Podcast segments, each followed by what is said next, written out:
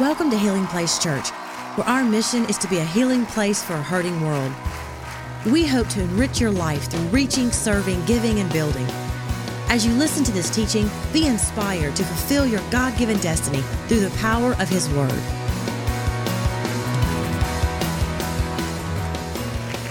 Fantastic. If you have your Bibles, turn to the book of Ruth.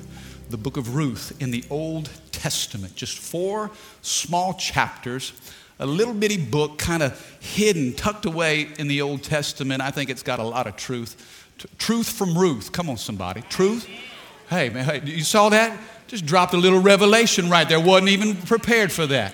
Truth from Ruth. On the eve of Valentine's, fellas, in case you didn't know, in two days, there's kind of an important day that you don't want to miss. Don't forget about Valentine's. Did you guys get chocolate on the way in? How many got some candy on the way in? Got some sweet tarts, got some Smarties, got some nerds, got some Milky Way.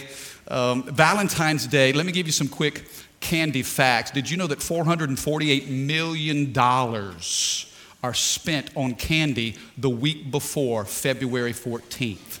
In one week, 448 million. Uh, 36 million heart shaped chocolate boxes are sold each year. Uh, Now, this is an interesting statistic. 8 billion, not, not million, but 8 billion sweethearts, the little heart candies that have the words on them. How many know what I'm talking about? 8 billion sweethearts are produced every year. Just to give you some context of what that looks like, that's enough to stretch from Rome, Italy, all the way to Valentine, Arizona, and back 20 times. How many sweet tooths do we have? Oh, yeah, just talking about candy makes me excited. Um, the average American consumes 25 pounds of candy each year. 25 pounds. How many feel like you've consumed 25 already in the first six weeks of this year? 25 pounds of candy. And then finally, men, men spend twice the amount of money on Valentine's Day gifts than women spend. We spend, fellas, we spend twice as much, and the average is $130 on Valentine's gifts. Some of you ladies are writing down that 130 and you're trying to evaluate is he average? Is he below average? Is he above? You know, it's funny because when you give a gift, how many knows that a gift says something? It's important when you when you give a gift, you want to give the right gift. And I'll never forget the first Valentine's gift, the first Valentine's that Rachel and I celebrated as a married couple. And when, when you're when you're first married, how many of you know you're broke like no joke? I mean, you're on a tight budget. And, and this first Valentine's, it's, it's an important one. And so I want to give the right gift, but you're limited on resources. And so we just, it was an endeavor to find the perfect gift. And so we, uh, we in search of the perfect gift, we, we ended up at Walmart. And um, come on, if you can't find it at Walmart, come on, talk to me. I mean, hey, if it ain't in Walmart, listen. So we go to Walmart in search of the perfect gift, and we split up. We went separate ways. And so, you know, she's on the hunt for a gift for me, and I'm looking for something for her. And we end up bumping into each other on the pots and aisles pan. And, and I have a card for her, and she has a card for me. So I'm like, girl, let me read that card. So she, she let me read the card, and, and I'm like, hey, and here, here's your card for you. So she read my card, and then we hugged, and then we kissed, XOXO, and then we put the cards back on the shelf and just rolled.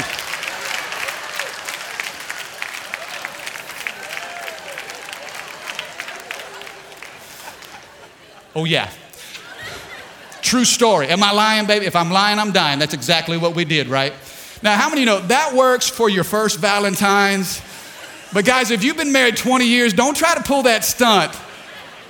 In fact, just a little, a little help for fellas, okay? When your girl says, Oh, you know, you don't really need to get me anything. February 14th, it's just another date on the calendar. Our love is so much bigger than that. Fellas, can I translate that? That's code language. Here, here's what this means to you. When she says, Oh, no, don't worry about it. I'm fine. Don't get me anything. Here's what she means You better get me something. And you better not wait till the last minute. And it better be good. At least $130 worth.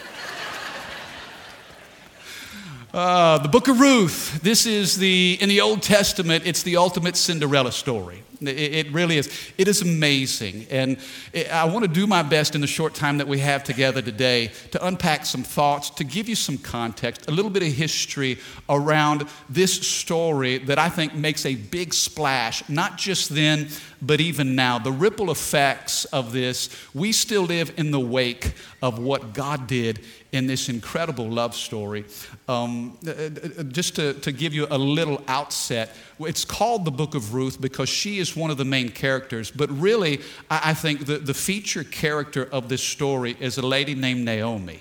Now, now, Ruth is the daughter in law to Naomi. Here's what you need to know about Naomi Naomi's name in Hebrew literally means the sweetness of Yahweh the sweetness of Yahweh. I don't know if you've ever tasted and seen that the Lord is good. And that God, is just, there's something sweet about His presence. Uh, you, have experienced the, the power of the Holy Spirit in your life, in your family. You just sense destiny in God. The sweetness of Yahweh is what her name means. But I want to talk to you about, if you're taking notes, because we all know that history makers are note takers. I want you to write this down somewhere. I want to talk to you about how to go from bitter to sweet. From, from bitter to sweet. Because here's what you need to know about this story. Naomi's name means the sweetness of Yahweh, and if, if she had like a, a, a nickname, they probably called her Sweetie Pie. I don't know, do you have anybody, any sweetie pies in here? Any honey buns? How many wish you had a honey bun right now? Sweetie pie, sweet. But you know, we pick up this story, and life is not sweet for Naomi. Okay, I want you to consider she was married to a man named Elimelech, and they were living in Bethlehem, which was part of the promised land. They were living in Judah. She was married, a part of the people of God. She was a Hebrew. She was an Israelite. And so there were certain promises that God gave his people. Now, I want you to consider this. There are two important things, and you need to jot this down somewhere because you'll see later on in the story how this comes into play. But for the people of God, two things were important land and line. Okay? Land, everybody say land? land. Say line. Now, when I say line, I'm talking about a bloodline. Okay, so here the people of God were in the place of God. They were in Bethlehem, in, in Judah. They, there was certain territory, the promised land. Now, the, the bloodline was important because God's hand was upon his people. You didn't venture outside of the line. So here they are living, Naomi with her husband and her two sons. But the Bible says a famine hit the land. And so they moved from Bethlehem into a land called Moab. Now, the Moabites were not the people of God, and their land was not the promised land, but famine drove them from the promise of God to venture out and to explore other things. Well, over time, Naomi's husband passed away. She's a widow, and she's got two sons that have married Moabite women. Now, I want you to see the situation Naomi's in. She's lost the land in, in a sense. She's no longer in the promised land, she's in Moab. And her two sons have married outside of the Hebrew line, they've married Moabites foreign women. So she no longer has the land and she's compromised the line. She's a widow. And scripture tells us that after her husband died, both of her sons passed away. And here she is left with two foreign daughters in law. She's away from the people, she's away from the place, and her life has turned bitter. In fact, she told her friends, Don't call me Naomi anymore. Life isn't sweet. Call me Mara. And that word Mara in Hebrew means bitter. Some of you are here today and life is bitter to you.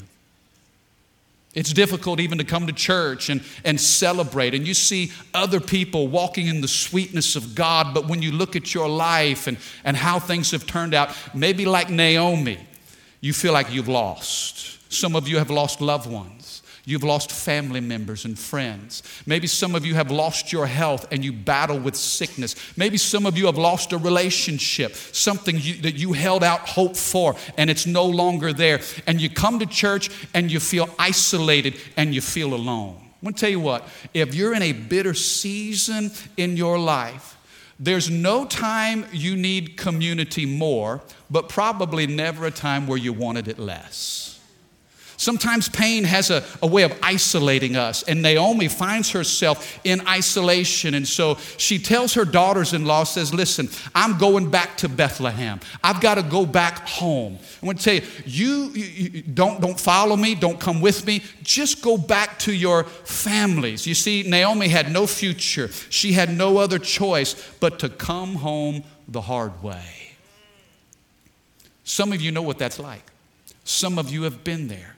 Life has been so difficult. You didn't know how to move forward, and so you simply went back.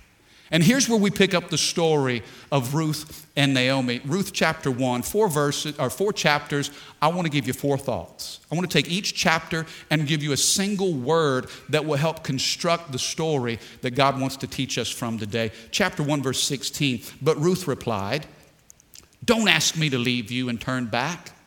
Wherever you go, I'll go." Wherever you live, I'll live. Your people will be my people, and your God will be my God. Wherever you die, I will die, and there I'll be buried. May the Lord punish me severely if I allow anything but death to separate us. Can I have an amen for the reading of the word? Have you heard these verses before? If you've ever been to a wedding, maybe you've heard these verses quoted. It's amazing to me to see the commitment that Ruth had toward her mother in law. If you're taking notes, write down the word commitment. Everybody say commitment. Now, I've, I've discovered this decisions are made with the head, but commitments are made with the heart. There was something inside of Ruth that said, Naomi, I'm committed to you. Don't ask me to leave you. I know you feel like God has forsaken you and, and you've got no future, but listen, you're all I've got, so wherever you go, I'm going. Wherever you stay, that's where I'm going to stay. Your people will be my people. Your God will be my God. You see, there was something about commitment inside of Ruth that was a game changer. I want you to know this when you make commitments to the Lord, it's amazing the things that come against you. How many know what I'm talking about? Can I tell you what fights your commitments? Emotions, feelings, circumstances, thoughts, logic, even people. The enemy of your soul will do everything within his power to cause you to neglect or forfeit the commitments that you've made. But I want you to see how commitment is the key to how this whole story unfolds. It's easy to cave when life is down and circumstances have, have you down. It's easy for you to neglect your commitments. But I want you to know this when you make a commitment to God, when you make a commitment to God's people, when you make a commitment to God's house, those commitments will always be tested. And you, you, know, sometimes we, we will let go of commitments that we've made because we don't realize what's on the other side of that commitment. Now, you and I have the, the, the, vantage point of reading four chapters, the book of Ruth, and we know the story from beginning to end. But this was their life. They didn't know.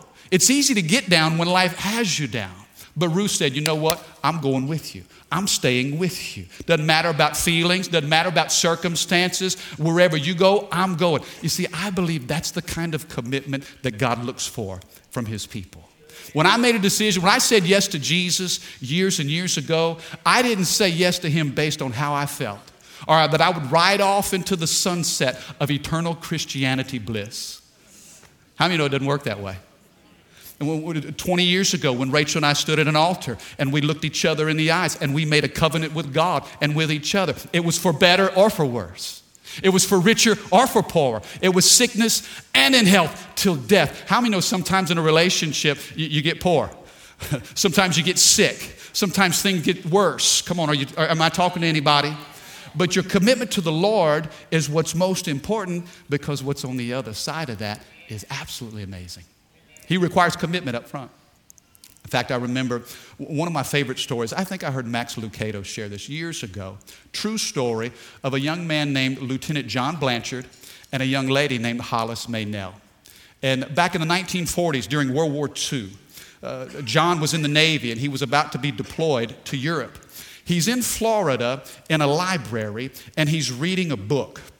And as he's reading the book, he notices there are notes that someone made in the margin. Have you seen that? You ever checked out a book and read? Okay, we don't check out books anymore. We don't go to libraries anymore. We Google it, right? But it, back in the day, when you go to the library and check out a book, you see somebody has, has, made notes in the margin. Well, John is so fascinated by the notes that are made in the margin, he's no longer reading the book, but he's reading the commentary of the person who had checked it out before. So, with the help of the librarian, he tracks it down to a young lady named Hollis Maynell. He gets her address and he sends her a letter and says, Hollis, look, my name is John, and uh, I, I, was reading this book. I think you had probably read it before me. I'm getting ready to go to Europe. You know, I'm going to be uh, uh, sent out to serve our country. If you don't mind, could we just keep correspondence? I'd love to be able to write you back and forth. Well, Hollis said, Well, sure, that's no harm in that, of course. So for 13 months, they exchanged letters. John was at war, and Hollis was back in the States. And John found himself falling in love with a lady whose face he'd never seen, but whose heart he felt like he knew. Well, so he's telling all of his buddies about this girl, Hollis, and they, they don't believe him. She's too good to be true. There's no way that, that she really exists. So John wrote a letter, said, Hollis, can you send me a picture of yourself? All of my guys are giving me a hard time. I want to prove them wrong. She wrote back and said, John, if we love each other like we say we do, then looks don't matter. Hmm. 13 months roll by. John sends a letter, says, Listen, I'm about to come home. My tour is complete. I would love to meet up with you. She said, Great. Let's meet in New York, uh, in lower Manhattan, at this cafe. So the date and the time was set. Seven o'clock rolls around. That's the time they were supposed to meet. And Lieutenant John is there in his dress blues. He's got flowers in one hand, and he's got that book that started this whole thing in the other. He's waiting. Seven o'clock.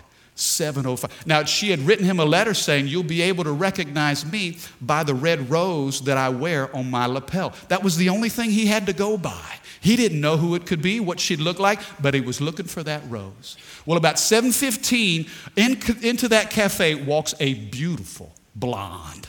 I mean, drop dead gorgeous, wearing a green dress. I mean, eyes, blue eyes. And she looks at John and says, Hey, sailor, you going my way? About that time, out of his peripheral vision, he sees at a table eh, in the corner, he sees an older lady, graying hair. She was uh, uh, not super attractive, but she was wearing that red rose. And so Johnny clutched that book. He let that beautiful blonde walk by. He gets up, walks across the cafe, and says, Hey, Hollis, my name's John. Uh, I think this book belongs to you. If you let me, I'd love to take you out to dinner. Well, that elder, elder lady looked at him and said, Young man, I don't know what this is all about, but 10 minutes ago, that blonde over there, she begged me to wear this red rose on my lapel and told me that if you were to ask me out to dinner, she'd be waiting for you in the restaurant across the street. Come on, somebody say commitment. Do you see what happens when you commit? I'm telling you, commitment's not based on your feelings, on your emotions, or on your circumstances. Commitment is based in here. You see, my concern for the church is this we don't understand commitment anymore. We know about convenience, but, but, but, but we, don't, we don't really sell out to commitment. Sometimes we shop for churches like we're shopping for a car. Come on, some. You know what? You know what convenience says? What can you do for me? Convenience says, What can I get out of it? You know what commitment says? What can I give to you? You see, I want you to consider this. Naomi, at a bitter moment in her life, God sends a young Moabite girl named Ruth. Watch this. God sends Ruth as a gift to Naomi. And in her bitterness, she's reminded that the Lord is with her and that the Lord loves her. I'm gonna tell you this you will never forget how people treat you when you're in your lowest moments. When you're going through bitter circumstances, God will send individuals to your life, just like Ruth, who says, Naomi, I'm with you. and I'm for you. Does that make sense? I want you to see how commitment is the key that unlocks so many other doors. Look in chapter 2. Here's this the second thought. Look at verse 2. One day, one day Ruth, the Moabite, says to Naomi, "Let me go out into the harvest fields." And let me pick up stalks of grain left behind by anyone who's kind enough to let me do it. Now, let me stop right here and say this. Do you see how Ruth and Naomi, they didn't wallow in self pity? You see what Ruth says? Let me go out into the fields. Let me get to work. I'm to tell you this if you're going through a bitter season in your life, resist the temptation to give in to self pity. Self pity is the most debilitating thing that a believer could ever experience. You know, think about it self pity. When your mind is on self, you end up in the pit. Are you with me? The devil wants you to think about everything they said about you, everything they've done to you, all the injustice in your life, and he'll get you going in circles about your pain. And if you're not careful, you will build a monument to the pain of your past, and you'll just camp out and you'll worship that monument. Ruth didn't say, Oh, woe is us. Look at us. My husband's died. Your husband's died. Here we are. We don't know how we're going to make it. The Bible says she got up and said, Let me do something. Now, watch this. I think this is a word for somebody. Because when, you, when you suffer loss and you experience pain, it's easy just to just shut things down and stay right there. Hear me. This is for somebody. Don't look at what you've lost. Look at what you have left and rebuild on that. If you're constantly grieving over what you've lost, then you'll neglect what you have left. I'm telling you, there's something that's still within your stewardship. And God says, here's where you rebuild. You can't rebuild on something that you've lost, but you got to look at what's in front of you and start right there. Ruth says, Hey, Naomi, I'm going to go to the fields and I'm going to try to get something that, well, I just feel there's a Holy Ghost. Oh, this is strong. So Ruth, she goes out to gather grain behind the harvesters. Watch this. Oh, this is so good. This is so good. Verse 3 She went out to gather grain behind the harvesters, and the Bible says, As it happened.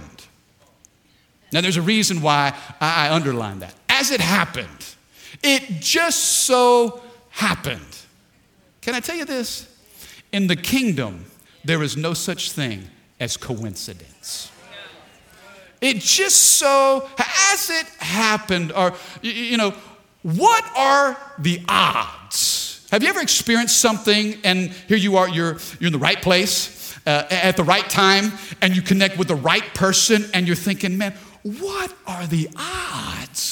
I was just talking about that the other day, and I checked my email, and in my inbox, you wouldn't believe. Or you know who I ran into the other day? Man, I was just, I was putting gas in my car, and I saw so and so, and started talking to him, and they told me about a job opportunity. What are the odds that I would have been? I never stop at that gas station. I never walk in that restaurant at that time. Man, how random is that? Can I tell you? There's no such thing as random. It's called kingdom.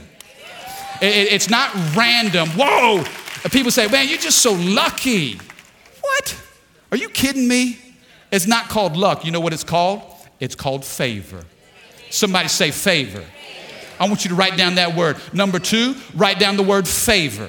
Okay, and as it happened, she's working in a field. She takes initiative. She's not living in self pity. But as it happened, she found herself working in a field that belonged to Boaz.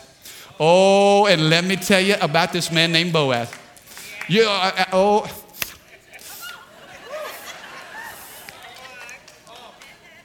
The Boaz just happened to be a relative of her father in law, Elimelech. Are you kidding me? Do you see how these dots are starting to be connected. You see, if you've ever done a dot to dot connection as a kid, all you see is a paper full of dots. But if you start at one and you just follow the Holy Ghost to number two, maybe number three is over here, and you have no idea how number three even makes sense, but He's going to send you all the way across the page to get to number three. And some of you thought, man, what am I doing here? What I've never pictured my life looking like this. Well, God said number three is a part of His divine design. It's not random, it's not by chance chance. There's no, well, wait a second, wait a second. Who, no, no, this is God orchestrating every detail.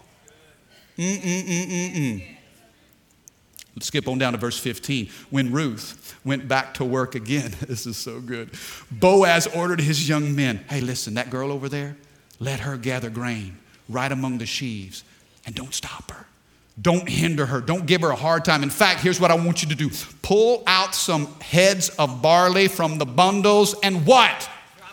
Drop them on purpose. I'm telling you, God has handfuls of favor that He's just going to drop on purpose right in front of you. She's like, well, wait a sec. Uh, uh, how did I end up in this field? How did I get all this grain? She's picking up the grain and she goes to Naomi at the end of the day, and Naomi's like, What? And uh, Ruth is like, I, I, I don't know. They're, they're, they're just so kind to me. I'm telling you what, favor will open doors that no man can shut. Favor is something you can't figure out. It's something, favor is something you'll never be able to take credit for. You can't say, well, my talent did this, or my work ethic did this, or my ability did this. Nope, it's favor. When God drops handfuls of favor in your life, it can only point to one thing Jesus. He says, let her pick them up. In fact, drop some handfuls on purpose. I'm believing that some of you are in a bitter season. If you'll make a commitment to the house of God, to the people of God, to the place of God, then you'll see handfuls of favor dropped on purpose right in front of you. And, and it's God's way of reminding you, I'm with you, I'm for you. Are you catching this? You see, listen, there's a, there's a divine connection between favor and faithfulness. Favor rests on faithful men and women. As we walk in faithfulness, we begin to discern God's favor. You don't have to chase favor down, favor will come find you. If you keep your eyes on the prize and you stay focused on what He's put in front of you, you'll find handfuls of favor dropped on purpose. Mm-mm-mm. Now look at chapter 3. Everybody say commitment. Everybody say favor. Now, everybody say preparation. Oh, check this out. Uh, Ruth chapter 3, verse 3. Now, this is what Naomi says. Now, do as I tell you. Do as I tell you. Go take a bath. Some of you parents of small kids, you need to have your children memorize that one. It's biblical. Go take a bath.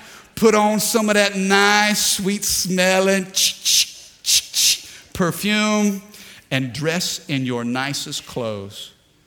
Then go to the threshing floor, but don't let Boaz see you until he's finished eating and drinking. Be sure to notice where he lies down. Then go and uncover his feet. Everybody say feet. This is important. Go and uncover his feet and lie down right there. He's going to tell you what to do. Let me tell you this Boaz in this story is a picture of Christ. Boaz is the kinsman redeemer, and we'll talk about that in just a second. But I want you to see what happens when Ruth positions herself at his feet. I don't know what you need in your marriage, or what you need in your finances, or what you need with your children, or what you need with the, the health and strength in your body, but you're going to find everything you need at the feet of Jesus. If you look at the New Testament and you look at the Gospels and you see anybody who placed themselves at Jesus' feet, they always got exactly what they were looking for. Now, maybe it was hardness, hard times, and difficult situations that drove them to his feet. Maybe it was pain. Maybe it was hurt. Maybe it was sorrow. It was struggle. Maybe pain. Maybe bitterness is driving you to a certain place. Don't let bitterness isolate you. Let bitterness draw you to the very feet of Jesus when she placed herself at his feet. Here's what's interesting Naomi says, Hey, go clean up, go put on some perfume, go change your clothes. Let me tell you this you dress for where you're going and not for where you've been. Hear me. You dress for where you're going and not for where you've been. Some of you, God's saying in the spirit, you need to change your clothes. It's called expectation. You see, when you dress for where you're going, you think about what's in front of you. Naomi was trying to get Ruth prepared. Why? Because preparation will put you in position. Are you Are you catching this? Preparation will put you in position. God's trying to drop handfuls of favor in front of you. There, there's a promise before you, but if you're out of position, then you're not going to be able to receive what God's trying to give you. Hey, listen, you go put yourself at his feet. There's a certain sense of expectation. I can just hear it in Naomi's voice. She's telling all of her friends, Don't call me the sweetness of Yahweh. Call me bitter because life has been so hard.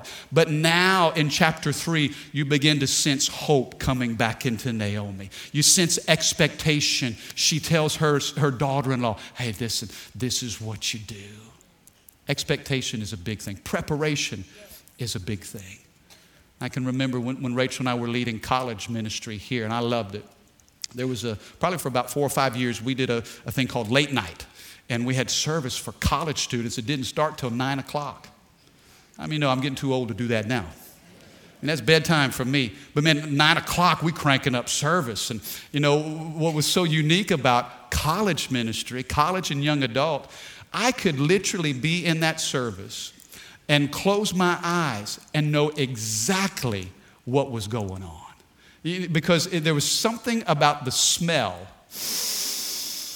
College kids, man, when you're scoping and hoping, when you're single and ready to mingle, how many know you don't just show up?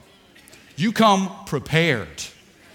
Now, as an adult, you know, and we got kids, and I, if you've had small kids, you know this. You're just lucky to get your kids dressed and get them to church. You, never mind the fact you didn't brush your teeth or put on any deodorant. I mean, adult service is a little different. But college students, when they come to church expecting to meet someone, they come prepared. Healing Place, we come here on Sundays expecting to meet someone. We don't just show up, well, I wonder what Mike's got for us today. We're not just going through the motions. Listen, man, we come here with expectation. We come with a sense of preparation. Why? Because we're going to position ourselves before the Lord. You know why this is important? Because you've got needs. I've got needs. And Jesus has everything we need. She positions herself at his feet, and I don't have time to give all of the nuances of that. But in that way, she was presenting herself to Boaz. He wakes up and looks at her and says, Wow, I've heard of your kindness to your mother in law, and now I've seen it for myself. I'm a part of your family network. I'm going to redeem you. Now, why is this important? Because of land and because of the line. Land and line. Look at what it says in the final chapter in Ruth chapter 4, verse 14. Just to fast forward, I ask the band to come up. I want to pray over you. I want you to go back and read this because it, it, the details of this are just phenomenal. But, but Boaz, sitting in the city with all of the officials, negotiates for Ruth because there was a redeemer in the family that was of closer kin. He had the first right of refusal. And Boaz says, Hey, listen, that girl, Ruth, you know, if, if you want to redeem her, the land is yours. And the guy said, Well, yeah, I'd like to do that. But then he says, Well, you also got to marry her, too. She's a part of the package deal. The guy says, No, okay, I'm out. So Boaz says, Then she's mine. So the Bible says that they made a covenant that was witnessed by all the city officials and Boaz, who represents Christ, who represents strength, who represents abundance. He reaches out to this Moabite foreigner. Notice she's not a Hebrew. She's not a part of the people of God. Listen, she came from a different line and she lived in a different land. But Boaz married her, and watch what happens out of this union. Look at what it says in Ruth chapter 4, verse 14. Then the women of the town said to Naomi, Hey, sweetie pie. Hey, Naomi, praise the Lord. Praise the Lord who has now provided a redeemer for your family. You know what the word redeem means? It means to convert into something of value. If you have a coupon and you redeem that coupon, that coupon's just a piece of paper, but when you redeem it, it's converted into something of value. The, all the ladies said, Hey, Naomi, praise the Lord. Check out what's happened. Now the Lord has provided your family with a redeemer, and may this child be famous in Israel. May he restore your youth and care for you in your old age, for he is the son of your daughter in law watch this, who loves you and has been better to you than seven sons. How many sons did Naomi lose? And they said, This daughter in law of yours has been better to you than seven. Can I tell you this? When God restores, He doesn't just give back what was lost, He gives it back even better. Been better to you. Now, now here's what you need to know Ruth and Boaz, they get together. God gives them a child. His name is Obed. Obed means worshiper or servant. Obed gets married. He has a child. His name is Jesse. Jesse gets married. He has a child. His name is David. Are you watching this? Are you watch this? Watch this. David, and through the generations, all of a sudden now, there's a child that is born that has changed human history. 2,000 years ago to Mary and Joseph in a little town called.